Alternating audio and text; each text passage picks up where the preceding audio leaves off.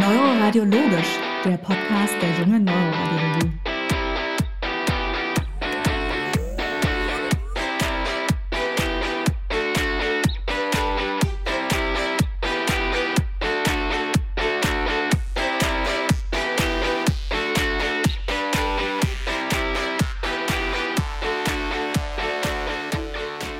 Herzlich willkommen zu Neuroradiologisch, dem Podcast der jungen Neuroradiologie. Mit dabei ist wieder Katharina. Hallo Katharina. Hallo Roland. Und ich freue mich ganz besonders, unseren heutigen Gast begrüßen zu dürfen. Er ist der Klinikdirektor für die Klinik und Poliklinik für neuroradiologische Diagnostik und Intervention des Universitätsklinikums Hamburg-Eppendorf. Hallo, Herr Professor Fieler, schön, dass Sie da sind. Hallo, vielen Dank für die Einladung freue mich. Sehr gerne. Wir freuen uns auch sehr, dass Sie da sind. Heute soll es nicht um ein unmittelbares klinisches Thema gehen, wie in den vorangegangenen Folgen, sondern wir wollen uns dem Thema Studien und Statistik widmen. Wir haben ja bisher schon häufiger verschiedene Studien zitiert oder auch schon diskutiert. Und man kann ja grundsätzlich, wenn man ein Paper bzw. eine Studie liest, sich mit der Zusammenfassung zufrieden geben oder man möchte die Studie grundsätzlich verstehen und auch kritisch hinterfragen. Dazu braucht man ein gewisses Handwerkszeug und wie das geht, das schauen wir uns heute näher an. Genau. Ähm, vielleicht fangen wir mal ganz einfach an. Herr Professor Fieler, welche Arten von Studien gibt es denn eigentlich? Wie unterscheiden die sich? Ja, also die, die wichtigste Frage bei einer Studie aus meiner Sicht ist erstmal, ist es eine prospektive Studie oder ist es eine retrospektive Analyse, die man, die man an einem vorhandenen Datensatz ähm, unternimmt? Ähm, und die, sagen wir mal, die, die Königin der Studien ist natürlich die randomisierte Studie, weil das streng genommen die einzige Studie ist, mit der man die, die Wirksamkeit von Therapieverfahren tatsächlich beurteilen kann. Alles andere ist äh, ja dann, dann etwas nachrangig zu, zu bewerten. Mhm. Und randomisiert bedeutet in dem Fall was nochmal genau für diejenigen Kolleginnen und Kollegen, deren Statistikvorlesung vielleicht schon etwas her ist? Äh, randomisiert bedeutet, dass äh, die Patientinnen und Patienten äh, zufällig zugeordnet werden einem Therapieverfahren oder einem Diagnostikverfahren. Und das hat den ganz großen Vorteil, dass ähm, die anderen Faktoren, die auf das ja, Outcome des Patienten einwirken, eben zufällig zugeordnet werden und sich dann bei einer größeren Fallzahl äh, gegenseitig ausgleichen. Ansonsten, äh, wenn man zwei Verfahren miteinander vergleicht, äh, wäre es zum Beispiel möglich, dass es äh, systematische ähm, Verfälschungen gibt, zum Beispiel, dass das eine Verfahren bei Jüngeren, das andere bei Älteren angewendet wird und damit äh, die unterschiedlichen ähm, Ergebnisse zu erklären sind. Aber da kommen wir, glaube ich, später noch drauf auf das Thema Bias. Mhm. Hatten wir auf die Agenda gesetzt, genau. Ja, ich freue mich schon. Jetzt haben wir uns die grundsätzlichen Studientypen angeschaut, aber gibt es denn irgendwelche Bewertungskriterien, um die Güte einer Studie herauszufinden? Also worauf müssten wir denn da achten? Ja, das lässt sich halt tatsächlich nicht so leicht äh, erkennen bei einer Studie, die größte Gefahr, also es gibt ja aus, also ich, ich komme wirklich jetzt aus sehr aus der studienpraktischen Ecke, auch mit dem, was ich gern hier loswerden möchte. Ähm, die größte Gefahr ist tatsächlich eben äh, verfälschte äh, Patientenkollektive einzuschließen und eine eine Sache zum Beispiel, die ein großes Problem darstellt, ist, wenn Sie jetzt beispielsweise eine Schlaganfallstudie machen, eine einarmige mit einem neuen Stand Retriever. Und was ja völlig klar ist, dass dieses Einverständnis der Patientinnen und Patienten brauchen, ähm, dass die Daten weitergegeben werden. Was bedeutet das? Das bedeutet, dass die alle überlebt haben, weil sonst geben sie das Einverständnis nicht. Äh, und das ist zum Beispiel ein Riesenproblem, weil das ähm, dann eben die Mortalität exakt auf Null senkt. Und ähm, das sind, sind eigentlich die, die wichtigsten Stellschrauben und irgendwelche statistischen Spitzfindigkeiten sind dann eigentlich nachrangig, weil die eigentlich nur noch äh, das sozusagen das, das schlechte Datenmaterial verwalten. Und das muss man sich halt immer fragen, wenn man eine Studie designt äh, oder wenn man sie bewerten will. äh, gibt es dieses PICO-Schema Patienten, Intervention, Comparator, womit wird es verglichen, und Outcome. Und wie sind diese, diese vier Sachen definiert? Und da kann man schon mal erkennen, ob da äh, ähm, in dem Studiendesign wirklich eine repräsentative Gruppe und relevante Endpunkte äh, gewählt wurden. Das ist eine Sache, diese PICO-Sache ist eine der wichtigsten, wenn man Studien bewerten will. Hm, und bei Comparator, also wenn man so Studien plant oder mal einen Ethikantrag schreiben soll für irgendetwas, dann steht da ja immer sowas drin wie Haupt- und Nebenziele, dass man die definieren soll. Was ist denn da der Unterschied? Kann ich mehrere Fragestellungen mit einer Studie untersuchen oder muss ich da Dinge bei beachten? Man kann schon mehrere Fragestellungen untersuchen, aber üblicherweise ähm, sind ja Studien, haben ja quantitative Ergebnisse üblicherweise, dass man sagt, das ist die äh, das ist beispielsweise, wie häufig hat man ein gutes Outcome ähm, nach der Behandlung. Und äh, die, die Fallzahl äh, sucht man danach aus, je nachdem, wie, wie groß die, die Effektgröße ist, also wie viele, wenn, wenn, wenn wir eine ganz seltene Komplikation suchen, brauchen wir natürlich unheimlich viele Patienten, um das zu erkennen. Bei einem häufigeren äh, Ereignis äh, braucht man natürlich weniger. Aber äh, wenn man jetzt mehrere Endpunkte hat, also man hat die, die, die Haupthypothese und dann sagt man noch, ja, dann interessiert mich auch, wie häufig blutet das und wie häufig haben die danach Schlafstörungen oder was auch immer, dann hat man ja automatisch eine multiple Testung dabei. Das heißt, äh, man sucht nach mehreren Sachen in derselben Patientenpopulation und hat damit eine höhere Wahrscheinlichkeit, irgendwas zu finden. Das heißt, die Studiengröße ist immer gepowert, also ausgerichtet für die Haupthypothese und der Rest ist eigentlich äh, dann schon ein bisschen fragwürdig. Okay, das heißt, wenn ich so einen Methodenteil lese, muss ich danach unterscheiden, äh, was ist eigentlich die Hauptfrage und alles andere wären eventuell nur Nebenanalysen, die gar nicht richtig aussagekräftig sein können, weil ich dafür unter Umständen gar nicht genug Patientinnen und Patienten in meine Studie eingeschlossen habe. Kann man das so sagen? Ja, da, also ganz streng genommen ist das so ganz genau. Und wenn, wenn es wirklich darum geht, äh, also wenn, wenn, man, wenn man da mit Zulassungsbehörden zu tun hat, zum Beispiel äh, in Europa, die EMEA oder in den USA, die FDA, die nehmen das auch sehr, sehr ernst. Und das hat dann auch Konsequenzen für beispielsweise, wofür ist das entsprechende Device zugelassen. Und äh, sozusagen die sekundären Endpunkte werden dann ja wohlwollend zur Kenntnis genommen, aber das war's dann. Also ein Beispiel ist, man könnte jetzt sagen, Thrombektomie-Studie. Äh, ich powere die Studie für die Rate von Tiki 2b3 und als sekundären Endpunkt habe ich ähm, Modified Ranking Scale Score nach 90 Tagen. Aber äh, das, man kann nicht beides sozusagen. Man muss sich für eins entscheiden und das heißt, man kriegt dann nur die Zulassung für Rekanalisation, aber man kriegt nicht die Zulassung für, ich kann tatsächlich Schlaganfall behandeln klingt für uns jetzt sophistisch, ist aber ähm, sehr, sehr äh, bedeutsam, äh, unter anderem auch für die Firmen und ähm, welche Preise die aufrufen können. Und das, das erklärt dann wahrscheinlich auch, wenn man mal so eine Veröffentlichung gelesen hat und dann äh, steht dann irgendwo im Ergebnisteil, dass dies und jener Zusammenhang noch gezeigt wurde, aber dass die Studie underpowered war um das zu bestätigen. Das heißt, das war dann was, was man zufällig auch noch gefunden hat, aber die Fallzahl reicht gar nicht, um das äh, nachzuweisen ja. oder sich sicher zu sein, dass dieser Zusammenhang wirklich existiert. So, so ehr, ehr, ehrlich sind ja die wenigsten, äh, muss man zugeben. Viel, viel häufiger findet man ja noch Sachen, die noch nicht mal signifikant sind. Und dann äh, sagen dann die äh, Verfasserinnen und Verfasser, äh, ja, es war nicht signifikant, weil die Fallzahl zu klein war. Ansonsten wäre es ja signifikant gewesen. Ähm, dafür braucht man ja eine größere Zahl, um das mit Sicherheit sagen zu können.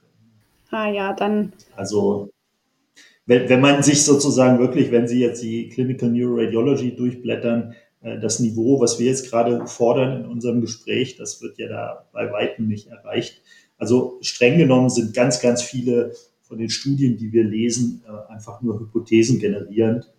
Ähm, aber das, das ist jetzt schon fast wissenschaftsphilosophisch, dass man ja eigentlich ohnehin nichts positiv beweisen kann mit einer Studie, sondern nur ein weiteres Baustein hat, äh, Bausteinchen hat, das etwas nicht widerlegt ist. Ne? Jetzt haben wir den Begriff Underpowered ja schon genannt. In den Studien sieht man ja beschrieben, wie die Fallzahlanalyse durchgeführt wurde, also die sogenannte Power-Analyse. Was versteht man denn darunter? Wie funktioniert das? Ja, also das ist eben ein Merkmal, äh, wie, welche Effektgröße ähm, man, man nachweisen kann. Man hat ja äh, beispielsweise, wenn Sie eine Studie designen, also als wir vor vielen Jahren die Tension-Studie äh, designt haben, wo es darum ging, Patientinnen, Patienten mit großen Infarkten einzuschließen und zu schauen, ob die Thrombektomie funktioniert oder nicht. Wir hatten ja keine Ahnung, welche Effektgröße zu erwarten ist. Also wir, ähm, wir, wir, wir kannten natürlich die, die üblichen Thrombektomie-Studien mit so einer absoluten Risikoreduktion für Behinderung und Tod von 20 Prozent. Aber wie ist das denn bei den großen Infarkten? Sicherlich weniger, aber wie viel? Das heißt, man hat sich dann, man sagt dann, hm, wir gehen mal davon aus, dass die Effektgröße sowas wie 12 Prozent ist.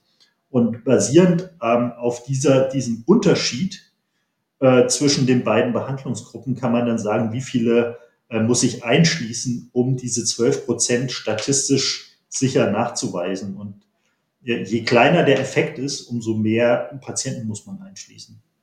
Also das ist eben, äh, im Prinzip gibt es äh, ja die, die muss man halt verstehen, für eine, für eine Studiengröße, ganz, ganz einfach gesagt, äh, hat man eben ein bestimmtes Vertrauen in das Ergebnis. Bin ich davon überzeugt, dass das stimmt, dass die eine Therapie besser ist. Und dann muss ich eben gucken, was ist die, äh, die, Größe des Signals, also des, des Unterschiedes.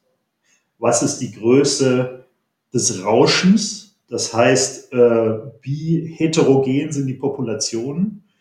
Und ähm, das, dieses Rauschen kann man halt minimieren, indem man sehr, sehr strikte Ein- und Ausschlusskriterien definiert. Beispielsweise nur äh, Leute zwischen 60 und 70 und nur mit einem NIH zwischen 12 und 14 und so weiter. Wenn man das macht, minimiert man das Rauschen. Ähm, und äh, ja, je, je, größer die, die Sample Size, umso größer ähm, natürlich das Vertrauen. Also diese Rauschreduktion das ist immer eine große Frage bei, bei, ähm, bei so einem Studiendesign. Ich, ich kann das Rauschen reduzieren, indem ich sehr strikte Ein- und Ausschlusskriterien definiere. Das führt aber dazu, dass weniger äh, Patienten sich ähm, qualifizieren für die Studie. Das heißt, ich muss länger rekrutieren, um diese hochselektierten Patientinnen und Patienten in die Studie zu kriegen. Das heißt, es dauert doch wieder länger. Ist es dann vielleicht doch besser, wenn ich alle einschließe, dann habe ich aber mehr Rauschen. Also dieses Rauschen versus Fallzahl ist immer auch so eine, so eine Abschätzungsgeschichte. Und äh, sozusagen das, das, das bestimmt halt, also die, die, die Power der Studie ist halt die Fähigkeit, einen bestimmten, eine bestimmte Effektstärke nachzuweisen. Mhm. Das heißt, so wie Sie es gerade erklärt haben, ich äh, nehme an, dass der Effekt so und so stark sein wird, wenn ich äh, dieses und jenes Merkmal in bestimmten Patientinnen und Patienten messen werde, dann kann ich die Fallzahl ja auch so abschätzen, selbst wenn ich gerade am Anfang von irgendeiner Arbeit bin und eine hypothesengenerierende Studie mache. Geht es dann, kann man das äquivalent machen oder geht es wirklich nur bei Bestätigungsstudien, wo ich schon Daten habe, die mir zeigen, dass der Effekt in dem und dem Bereich bin? Also sie, da, wo Sie äh, Ihre Hypothese herbekommen, ist ja eigentlich egal. Entweder Sie haben es äh, geträumt letzte Nacht oder Sie haben andere Daten, die, die das Ganze nachlesen. Man, man kann halt sagen, äh, unter der Power dieser Studie versteht man eben die, die Wahrscheinlichkeit, dass Sie einen tatsächlich vorhandenen Effekt tatsächlich nachweisen. Also wenn Sie ähm, ähm, beispielsweise die äh, eine, Wirksamkeit von 20 Prozent Verbesserung haben, dann ähm, ist natürlich die Möglichkeit, dass sie einfach, weil sie Pech haben mit den, mit den Einschlüssen oder was auch immer, kann es zum Beispiel sein, dass sie das, diesen Effekt nicht sehen, obwohl er eigentlich da ist. Und je mehr sie einschließen und je mal, schlauer sie das Design überlegen, umso größer ist die Power, dann tatsächlich das, die Wahrheit zu finden. Mhm. Das ist, äh, das geht natürlich dann relativ schnell in, in einen sehr technischen Bereich rein, auch wenn Sie dann so Sachen überlegen wie äh, Interimsanalysen, wie wirkt sich das aus auf die Fallzahl und so weiter. Und da brauchen Sie dann schon wirklich ähm, ausgewachsene Leute, die, die sich eben statistisch dann so auskennen. Also, sagen wir mal, richtig gute klinische Trial-Statistiker sind, äh, sind sehr selten und die sind absolut äh, hoch bezahlt. Leute, die dann auch ähm, beispielsweise bei der FDA angesehen sind und die dann entsprechend zaubern können. Also das ist, ähm, es ist keine ganz äh, Schwarz-Weiß-Wissenschaft, sondern äh, da, da das hat auch viel mit Erfahrung zu tun. Okay, und wenn wir von der Fallzeitplanung jetzt weggehen und äh, anfangen, die Studie zu machen, gibt es Punkte, die bei der Datenerhebung beachtet werden müssen oder die ich beim Lesen von Studien im Methodenteil besonders berücksichtigen sollte, wenn da beschrieben wird, was denn eigentlich wie äh, auf welche Weise gemessen wurde? Gibt es natürlich äh, endlos viele, viele Sachen, die, die man sich dann angucken kann. Also was ich Ihnen da empfehlen kann, ähm, dass sie, dass sie wirklich auch viele Papers selber reviewen, wenn sie so richtig gezwungen sind, darüber nachzudenken, ähm, als Reviewer, ähm, was, ähm, was, was könnte da alles schiefgegangen sein. Also da gibt es wirklich unendlich viele Dinge, wie sie, wie sie Sachen messen können. Ähm, und äh, beispielsweise in der, in, der Bildanalyse äh, es da wirklich auch ganz viele sagen wir mal, Faktoren, die äh, bestimmte Beobachtungen wahrscheinlicher oder weniger wahrscheinlich machen, wie sie Grauzonen definieren und so weiter. Das klingt jetzt alles sehr allgemein, äh, aber ich, ich, das, ist, das ist sehr, sehr studienspezifisch und ich glaube, wir, wir alle äh, erkennen das ohne Probleme, wenn, wenn da, ähm, ja, was da die Einflussgrößen sind. Also wenn ich alles schwarz fenstere, dann sehe ich natürlich auch kein hyperdenses Arterienzeichen mehr zum Beispiel. Wenn das so beschrieben wäre, genau. dann sollte ich vielleicht aufpassen bei der weiteren Interpretation des Papers. Ja, also es, es gibt halt äh, Sachen, die sind wirklich äh, absolut absurd. Äh, zum Beispiel ähm, in 2013 wurden ja auch drei äh, Thrombektomie-Studien publiziert, randomisierte Studien, die alle drei negativ waren.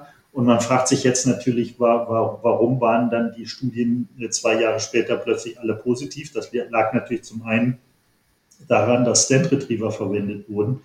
Ähm, auf der anderen Seite war es aber auch so, dass beispielsweise bei der AMS-3-Studie ähm, gar nicht gefordert war, dass ein Gefäßverschluss vorlag. Und äh, hm. das ist natürlich äh, aus unserer Sicht jetzt absurd, aber es ist natürlich völlig klar, wenn Sie als Einschlusskriterium in eine Studie nicht fordern, dass ein Gefäß zu ist, dann werden Sie mit einer gefäßeröffneten Therapie auch nicht, nicht sehr weit kommen. Aber die, die, die Überlegung dahinter kam halt komplett aus der neurologischen Schiene und die gesagt haben, ja, bei den Urstudien, bei der NRNDS-Studie und so weiter, äh, war das auch nicht gefordert und das ist der Goldstandard und so weiter. Und deswegen kann ich nur dafür werben, dass wir uns alle als Neuroradiologinnen und Neuroradiologen da einbringen und äh, diese Studien mit, mit designen und das nicht, nicht andere Leute machen lassen. Aber da sind wir wirklich in den letzten Jahren sehr, sehr gut vorangekommen. Das muss man sagen, das äh, hat uns als Fach auch extrem gut getan. Und wenn wir noch einen Schritt weiter gehen zur Datenauswertung, manchmal liest man dann ja so Sachen wie Intention to Treat oder per Protocol Analyse. Äh, was äh, kann ich mir denn darunter jeweils mhm. vorstellen? Ja. ja, gute Frage. Also Intention to Treat ist halt der Standard. Das bedeutet, äh, wie sind die Patientinnen und Patienten per Randomisierung zugeordnet worden. Beispielsweise ein schönes Beispiel ist die BEST-Studie 2020 ähm, in China, Basilaris-Verschluss. Und da wurde entweder endovaskulär behandelt oder eben nicht. Und in der Intention-to-Treat-Analyse, äh, das heißt, entsprechend dieser gewürfelten Zuordnung war die Effektgröße ungefähr 10 Prozent, was die äh, Thrombektomie gewirkt hat. Bei dieser Studie ist es aber so gewesen, dass man eine ganze Menge Crossovers hatte. Das heißt, eine ganze Menge der eigentlich der Patientinnen und Patienten, die eigentlich hätten endovaskulär behandelt werden müssen, sind äh, die, eigentlich ähm, IV-only behandelt werden müssen, wären nach endovaskulär äh, sind, sind nach endovaskulär gewandert, weil sie keine Lust hatten, nicht endovaskulär behandelt zu werden. Das heißt, es gibt einen riesigen Unterschied in dieser Studie zwischen Intention to Treat Analyse, wo man guckt, wo, wo wurde hingewürfelt und was wurde tatsächlich gemacht per Protokoll, äh, nicht per Protokoll, äh, tatsächliche Population, genau, also per Protokoll, dass die, dass praktisch nur die Patientinnen und Patienten dann analysiert wurden, die tatsächlich wie im Protokoll vorgesehen äh, behandelt wurden. Und da hat man eine Effektgröße von über 20 Prozent gehabt. Das heißt, Intention to Treat bedeutet, wohin wurde gewürfelt und dann ist egal, was passiert ist.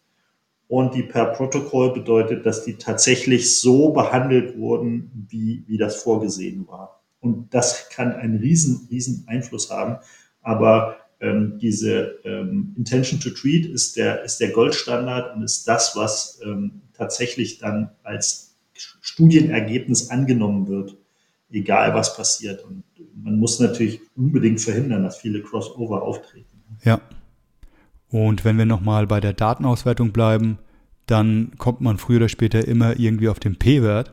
Was ist denn überhaupt der P-Wert? Wie ist der definiert und welche Größe sprechen wir denn überhaupt zu? Ja, ja also das ist natürlich, da gibt es auch alle möglichen Geschichten dazu unter den Statistikern, wie das zustande gekommen ist, was die Urpublikation ist. Das ist das eine. Zum anderen gibt es auch Bestrebungen, den abzuschaffen, weil das natürlich völlig artifiziell wird, äh, ist. Also unser P-Wert, den wir alle kennen, ist ja P 0,05. Das heißt, äh, man, man kann einfach ausgedrückt sagen, dass es eine fünfprozentige Wahrscheinlichkeit gibt, dass die Ergebnisse, die wir jetzt sehen, rein zufällig sind und eine 95-prozentige Wahrscheinlichkeit, dass, ähm, dass das, was wir beobachtet haben, tatsächlich die Wahrheit ist. Zum Beispiel, dass die Thrombektomie besser ist als IV allein, ist 95 Prozent wahr. Aber es kann ja nur entweder wahr sein oder nicht wahr. Ne? Was bedeutet 95 Prozent wahr? Das bedeutet, wenn wir 100 Studien haben, äh, die alle äh, positiv sind, dann sind fünf darunter, die eigentlich falsch positiv sind. Das, also das ist immer so eine, gibt es auch verschiedene äh, Ansätze der, der, der Statistik und was ich dann jetzt genannt habe, ist so eine, es nennt sich frequentistisch, ähm, dass man ähm, das Ganze von einer Häufigkeitsperspektive betrachtet. Und worin besteht das Problem? Warum überlegt man den P-Wert abzuschaffen? Weil es natürlich ist, also es gibt Studien, die sind halt wirklich ganz, ganz scharf dran vorbeigeschrammt. Äh, heute zum Beispiel ist publiziert worden die Mr. Clean Late Studie und die ist halt gerade so positiv. Und dann gibt es Studien, da gab es mal so eine, ähm, wo äh, ich meine, das Ganglion stellatum oder äh, äh, das, das, weiß ich jetzt nicht genau, irgend so ein Ganglion stimuliert wurde und das hatte tatsächlich einen P-Wert von 0,01, nee, 0,051, also äh, völlig absurd. Und dann wird das so, die ganze Therapie wird nicht zugelassen und so weiter. Und, und das ist, ist halt dann auch, äh, das ist natürlich sehr künstlich, so eine Schwelle äh, anzulegen. Und dabei, das ist aber noch, noch, noch viel ja, komplizierter eigentlich, weil, ähm, weil es gibt, man, man muss sich halt die Frage stellen, welche Hypothese ist wie wahrscheinlich? Aber das ist ja rein statistisch, was wir jetzt gerade machen. Die Frage ist ja eigentlich, welche Größendifferenz ist, ist denn relevant? Also was ist die, die relevante Differenz, wenn wir beispielsweise sagen, wir haben jetzt eine neue Therapie, die ist ähm, ein ähm, Prozent besser als die alte, kostet aber das Hundertfache. Würden wir das dann machen? Äh, wahrscheinlich nicht. Aber, aber, diese Überlegung, die muss man eigentlich auch äh, überlegen. Also es ist nicht allein die Statistik und wir fokussieren uns immer sehr auf diese statistischen Dinge, auf diese sagen wir mal, statistische Folklore, vergessen aber diese Dinge. Und ähm, das ist äh, in der Tat was, was noch viel mehr äh, kommen wird. Und äh, wir hatten es eben schon mal kurz angesprochen, wenn ich Subgruppenanalysen mache und jetzt tatsächlich da P-Werte irgendwie rausbekomme, kann ich die so nehmen, wie sie sind? Oder wenn ich jetzt mehrere Sachen teste, muss ich dann noch was anderes bei beachten, wenn es die gleiche Patientenkohorte war? Also Sie, sie können die natürlich erstmal so nehmen, wie sie sind. Die Frage ist halt, wie weit kommen Sie mit dem Ergebnis? Ähm, ein Beispiel ist die Escape NA1-Studie, ähm, wo, äh, wo man eben äh, ein, ein Neuroprotektivum getestet hat, ob das zusätzlich zur Thrombektomie das Ergebnis verbessert und ähm, hat es nicht. Wenn man aber die Subgruppe anguckt, derjenigen Patientinnen und Patienten, die TPA bekommen haben oder nicht TPA bekommen haben, dann sind diejenigen, die kein TPA bekommen haben, bei denen hat das Neuroprotektivum signifikant das Ergebnis verbessert. Das allein reicht aber nicht aus, diese Subgruppenanalyse, mhm. um dieses Medikament zuzulassen ähm, auf breiter Front. Deswegen wurde sofort die Escape Next Studie äh, begonnen, die jetzt, ähm, ich meine, am 30. Januar oder sowas den letzten Patienten eingeschlossen hat. In Leipzig, meine ich sogar, weiß ich nicht genau. Ähm, und ja, bin ich mal gespannt, was da rauskommt. Aber das heißt, es dient zur Hypothesengenerierung, aber weitreichende Entscheidungen können mit diesen Subgruppen nicht getroffen werden. Eine Variante, mit diesen Subgruppen äh, umzugehen, ist, äh, Meta-Analysen zu machen von mehreren Studien, sodass das dann irgendwann so eine große Subgruppe ist, dass es schon für sich genommen ähm, funktioniert. Dann hat man aber wieder äh, das Problem, dass die Studien sind nicht dafür designt. Man hat dann wieder dieses multiple Testungsproblem. Selbst wenn es rein statistisch für sich genommen signifikant ist, äh, hat es aber dieses, ich melke die Daten äh, immer noch an sich. Das heißt, in Meta-Analysen kann ich schon veröffentlichte Daten aus anderen Studien zusammenlegen und damit einfach größere Fallzahlen artifiziell generieren, obwohl die nicht alle unter einer gleichen Studienfragestellung rekrutiert wurden, die Patientinnen und Patienten. Genau. Also es gibt, äh, also man, man, es gibt so zwei verschiedene, grundsätzlich verschiedene Arten von Meta-Analysen. Zum einen, indem Sie sich hinsetzen und scrollen die ganzen Artikel durch und äh, klicken das zusammen oder dann auch eben Meta-Analysen, wie zum Beispiel diese Hermes-Analyse oder die Iris-Analyse jetzt, wo tatsächlich die ähm, Studiendoktors sich zusammentun und die tatsächlichen Originaldaten zusammenwerfen auf äh, Subject-Level. Und das natürlich hat eine größere ähm, Aussagekraft. Aber es verbleibt, dass eine sekundäre Fragestellung niemals die Hauptfragestellung werden wird, auch in so einer Meta-Analyse nicht. Und kann man die Daten einer Meta-Analyse auch qualitativ auswerten oder beurteilen? Also wie letztendlich die zusammengeschmissenen Daten zueinander passen?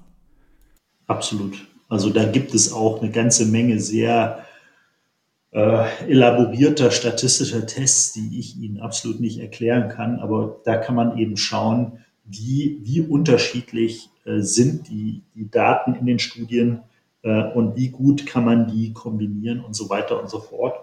Ähm, ist, aber auch da äh, habe ich manchmal das Gefühl, dass die, die statistische Sophistication der, der Realität sozusagen so sehr vorauseilt.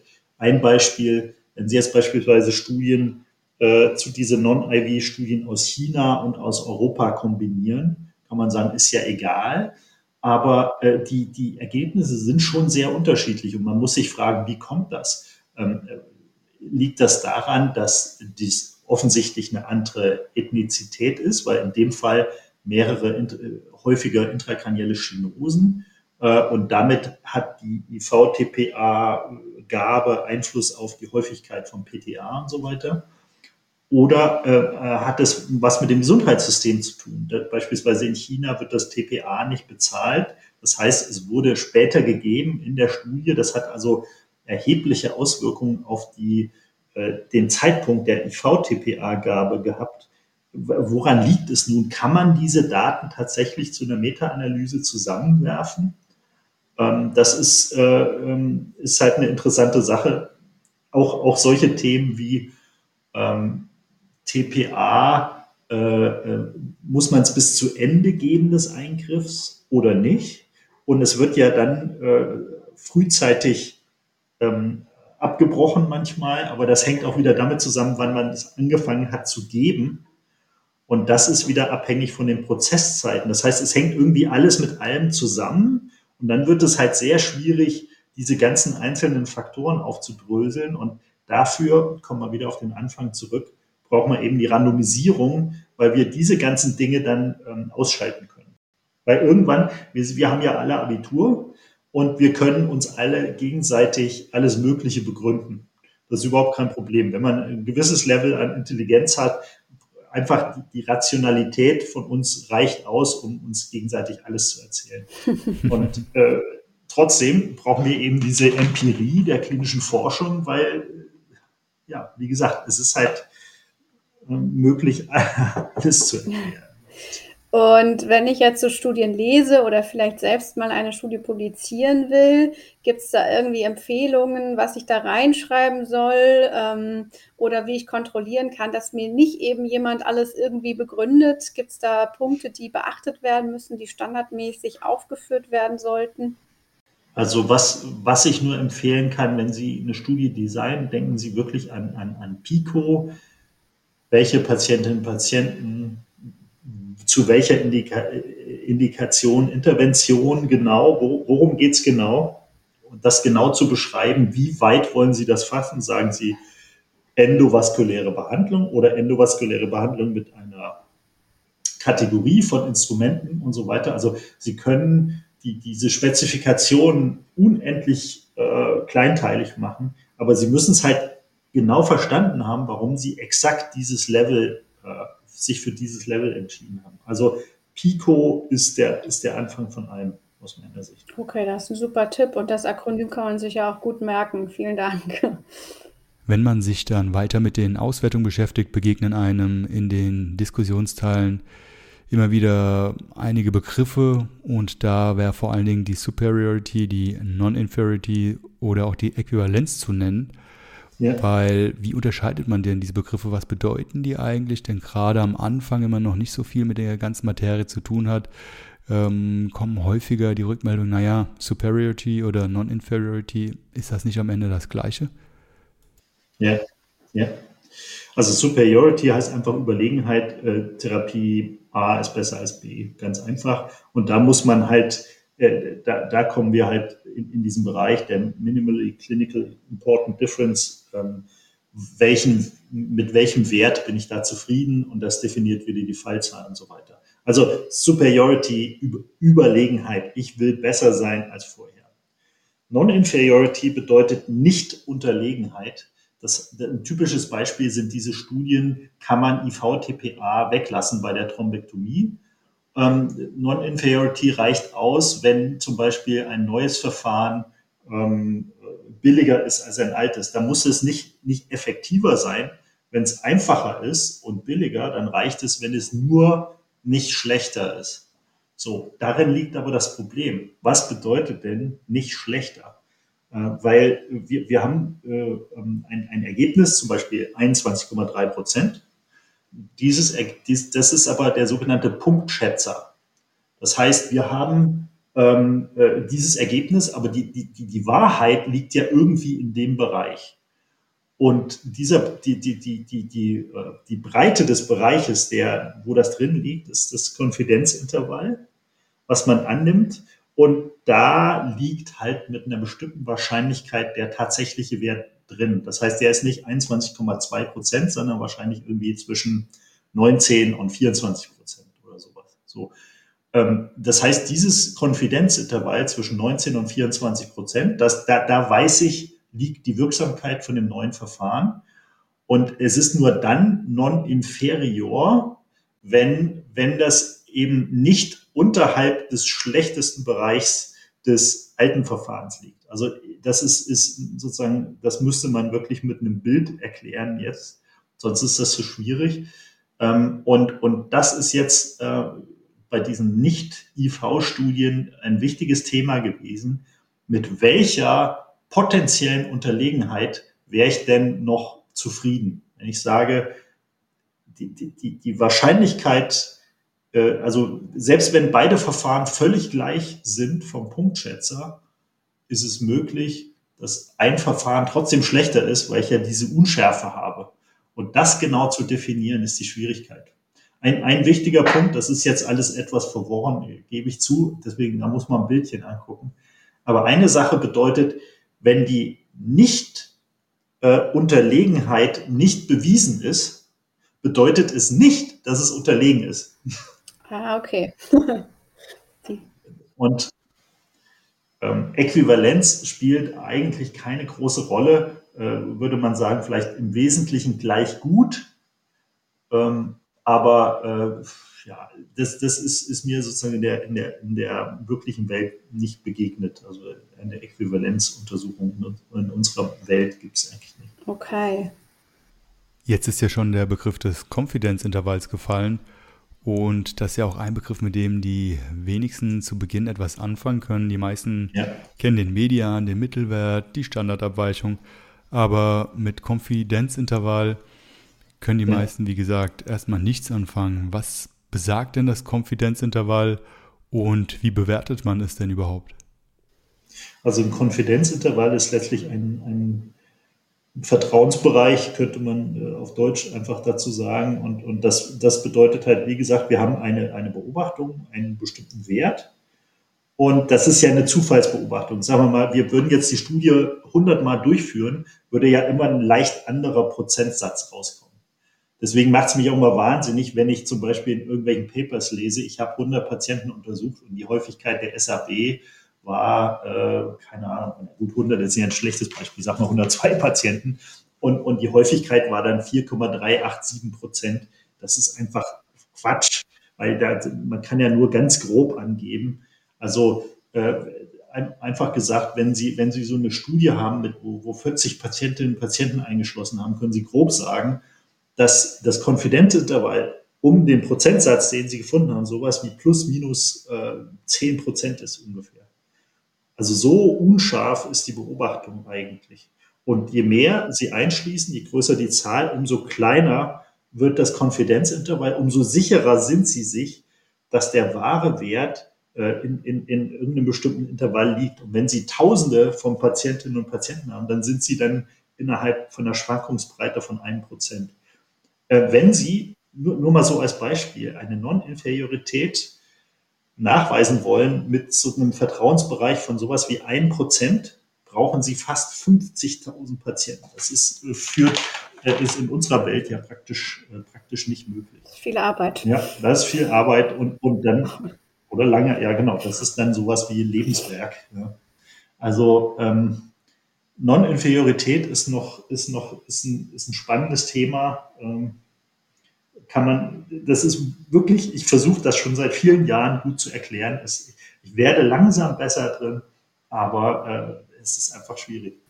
Also wenn Sie da noch eine Zeichnung haben oder eine Veröffentlichung, wo eine Zeichnung drin ist, können wir die auch ja. nachher gerne in die Shownotes packen. Dann äh, kann da jeder nochmal selber draufklicken und ja. sich das nochmal grafisch vor Augen führen.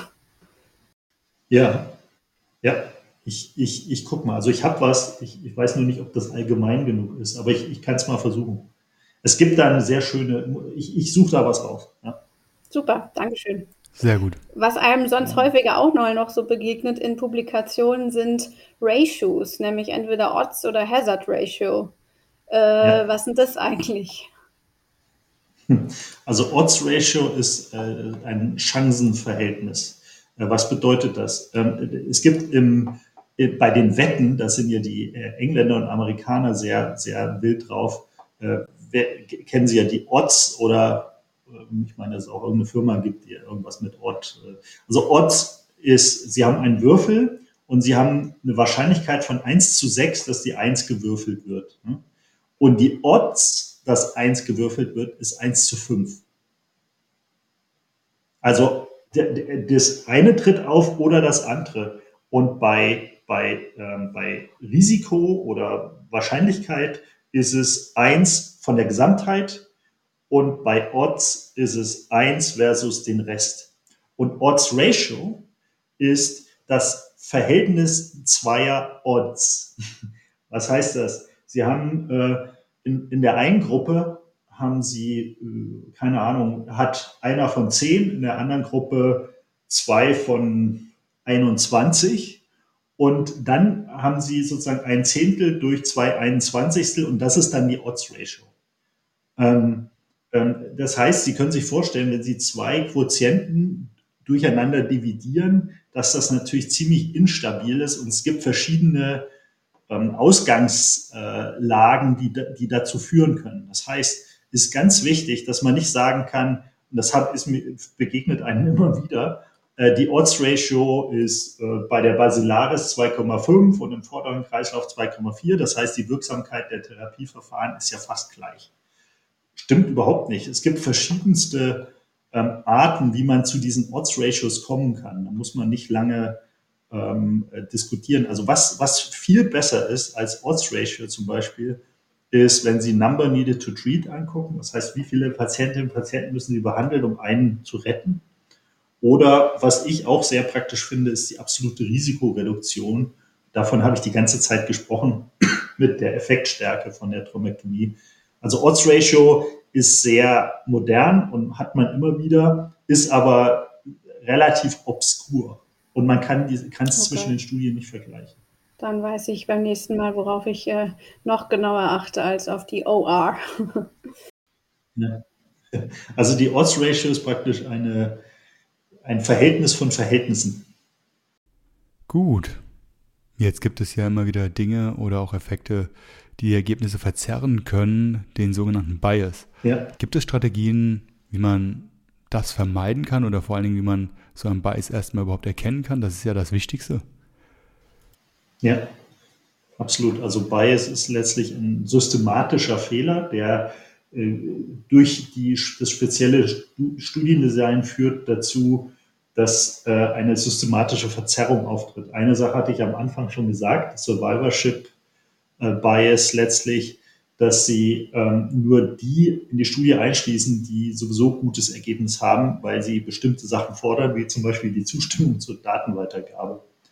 Ähm, das, ist, das ist zum Beispiel äh, ein, ein wichtiges Thema, Ganz bekannt ist halt auch Selektionsbias, dass man eben nur bestimmte Patienten einschließt. Das ist ja sehr oft intendiert, äh, indem man zum Beispiel ähm, sagt, Einschlusskriterium Aspekt 6 bis 10. Das heißt, die Ergebnisse sind eben nicht zu erweitern auf die Gesamtheit von allen äh, Thrombektomie-Patienten. Und ähm, eine, eine andere interessante Sache ist, aber das, das führt jetzt auch ein bisschen zu weit, diese, diese Survivorship Bias, ähm, was die, was die ähm, Einschlusskriterien von, von Studien anbelangt. Das führt dann dazu, zu absurden Effekten, dass je länger man wartet zwischen ähm, äh, Symptombeginn und CT, umso besser wird das Ergebnis. Ähm, das kann man statistisch ganz genau nachweisen. Der, der Grund dafür ist aber ausschließlich darin begründet, dass immer weniger Patienten zu den späteren Zeitpunkten sich qualifizieren und man nur die Besten der Besten dann noch reinnimmt. Und somit äh, hat man so eine Selektion zu den späten Zeitpunkten, dass es scheinbar gut ist zu warten. Aber wir, wir sprechen halt nicht von allen Patienten, sondern nur von denen, die eingeschlossen wurden. Äh, und deswegen ist es halt wirklich wichtig, die, ja, idealerweise eben zu schauen, welche wurden nicht eingeschlossen, aber das ist halt extrem schwer. Das, das kriegt praktisch keine Studie gut hin. Also die ganzen Sachen, die wir hier besprechen, die sind alle nicht schwierig äh, und nicht schwer zu verstehen, aber äh, man muss halt drüber nachdenken und äh, muss es, deswegen ist es auch wichtig bei den Limitations, wenn man ein Paper schreibt, diese Dinge aufzuführen. Ich finde das extrem wichtig, und nicht, dass man schreibt, äh, bla bla, es war keine randomisierte Studie und so weiter. Äh, das ist so ein bisschen bocklos, sondern dass man sich wirklich überlegt, was könnte jetzt schiefgelaufen sein. Und des, deswegen ist zumindest in meinen Händen noch nie ein Paper abgelehnt worden, weil man zu ehrlich war, was die Limitations anbelangt. Weil das, da zeigt sich wirklich, ob man es verstanden hat was hm. man da getan hat. Und wo wir schon beim, beim Ablehnen oder beim Aufpassen sind, haben Sie so Red Flags bei, wenn Sie Publikationen lesen, zucken Sie bei irgendwas immer zusammen? Gibt es irgendwas, was man auf gar keinen Fall machen sollte? Also nicht wirklich. Äh, also ja, gibt, gibt natürlich Sachen, aber habe ich jetzt kein, keine, keine absoluten Standards. Also was ich halt immer gerne habe, ist eine falsifizierbare Hypothese, weil man auf die Weise zeigen kann, dass man tatsächlich nachgedacht hat, was man denn eigentlich sucht. Ja.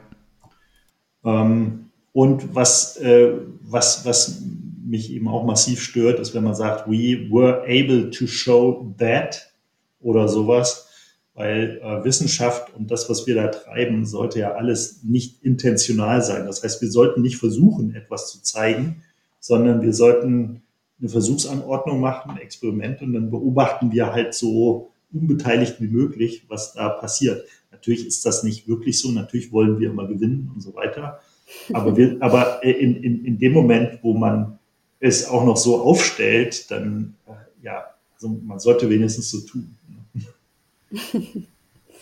Aber so richtig, was Studiendesign anbelangt, das ist, das ist äh, nach meinem Dafürhalten zu individuell, dass man da, also die Sachen, die wir heute alle besprochen haben, äh, die, spielen natürlich eine große Rolle, aber ja, muss man halt überall dran denken. Gut.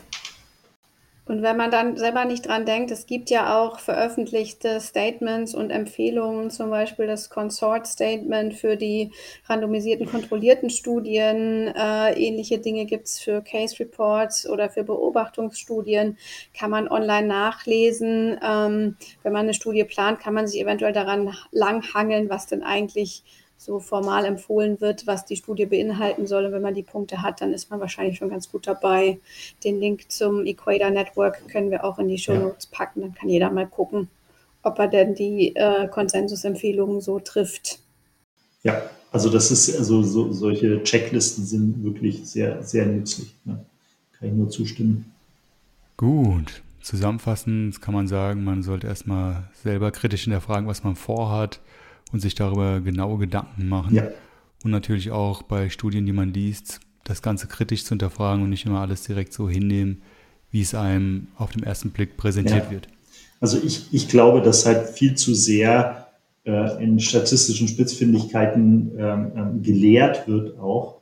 Und diese ganz einfachen Sachen, wie zum Beispiel, ich muss die Patienten hinterher äh, unterschreiben lassen, führt zu einer Mortalität von null. Diese, diese Dinge muss man, die, die werden unterschätzt und wir können so unglaublich die Sachen manipulieren, die wir tun. Ähm, und deswegen ist es halt so wichtig, dass man, dass man da wirklich, wirklich drüber nachdenkt. Aber ich glaube, es ist auch wirklich viel praktische Erfahrung, die man dabei sammelt. Und ich kann Sie alle nur aufrufen, machen Sie da mit. Äh, in Deutschland sind wir immer noch lange nicht gut genug, was diese klinischen Studien anbelangt. Also da kann ich nur an Sie appellieren, an die jungen Neuroradiologinnen und Neuroradiologen sich da zu engagieren. Wir haben echt viele Patienten bei uns und äh, unsere Performance, also mit der Tension-Studie nur als Beispiel, es gab sechs randomisierte Studien zu Low Aspects. Wir haben als erster angefangen damit und sind die letzten, die damit fertig geworden sind. Und das ist eigentlich wirklich äh, schade. Und wenn du, wenn man die Holländer anguckt, ähm, die, die, die machen das am laufenden Band, die sind einfach, die haben da eine richtige Fabrik aufgezogen. Und das, das müssten wir auch machen. Ne? Das ist ein bisschen schade. Wir haben ja jetzt die Grundlagen gelegt für die jungen Kolleginnen und Kollegen, die äh, bestimmt jetzt mit einem besseren Statistikverständnis dann auch durchstarten können in den Studien, hoffentlich. Absolut. Jetzt müssen Sie es nur noch machen. Das Wichtigste ist getan. Genau. Ja. Eine Stunde lang.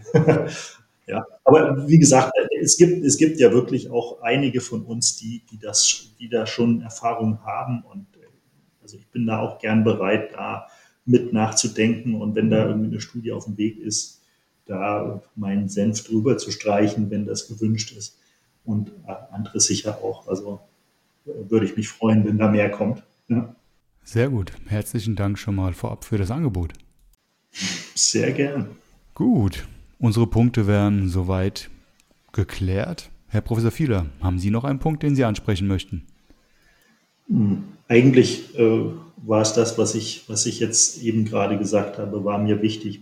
Es ist einfach auch eine praktische, äh, empirische Sache und man muss es einfach machen und sollte nicht zu sophisticated das Ganze angehen also was schön wäre, wenn wir auch mehr kleinere randomisierte Studien zu irgendwelchen Themen haben. Das ist halt ein, also das, das Wort randomisiert öffnet einem halt ganz viele Tore. Hm. Also auch, auch viele US-Journals freuen sich, wenn sie internationale Studien äh, äh, mehr bringen können. Also einfach machen und zur Not auch mal scheitern und dann nochmal machen. Das ist doch ein gutes Abschlussstatement. Ja, denke ich auch. Vielen Dank, dass Sie da waren und sich die ganze Zeit für uns genommen haben. Ja, vielen Dank auch von meiner Seite. Sehr, sehr gerne. Ja, auch danke für die tolle Vorbereitung und nochmal für die Einladung. Und bei der DGNR gibt es ja dann auch ein, eine Session zu dem Thema und dann genau. auch mit Bildern. Genau. Und wir verlinken was Visuelles auch noch in die Shownotes. Wie immer packen wir alles mit rein, was wir in der heutigen Folge genannt haben. Perfekt. Bleibt uns nochmal zu wiederholen, gerne abonnieren, gerne liken, gerne weiterempfehlen. Äh, und wenn Fragen sind, gerne per E-Mail an uns. Dann nochmal vielen Dank an alle und noch einen schönen Tag bzw. Abend und bis zum nächsten Mal. Tschüss. Danke, gleichfalls. Dann tschüss, auch aus Hamburg. Danke. Tschüss.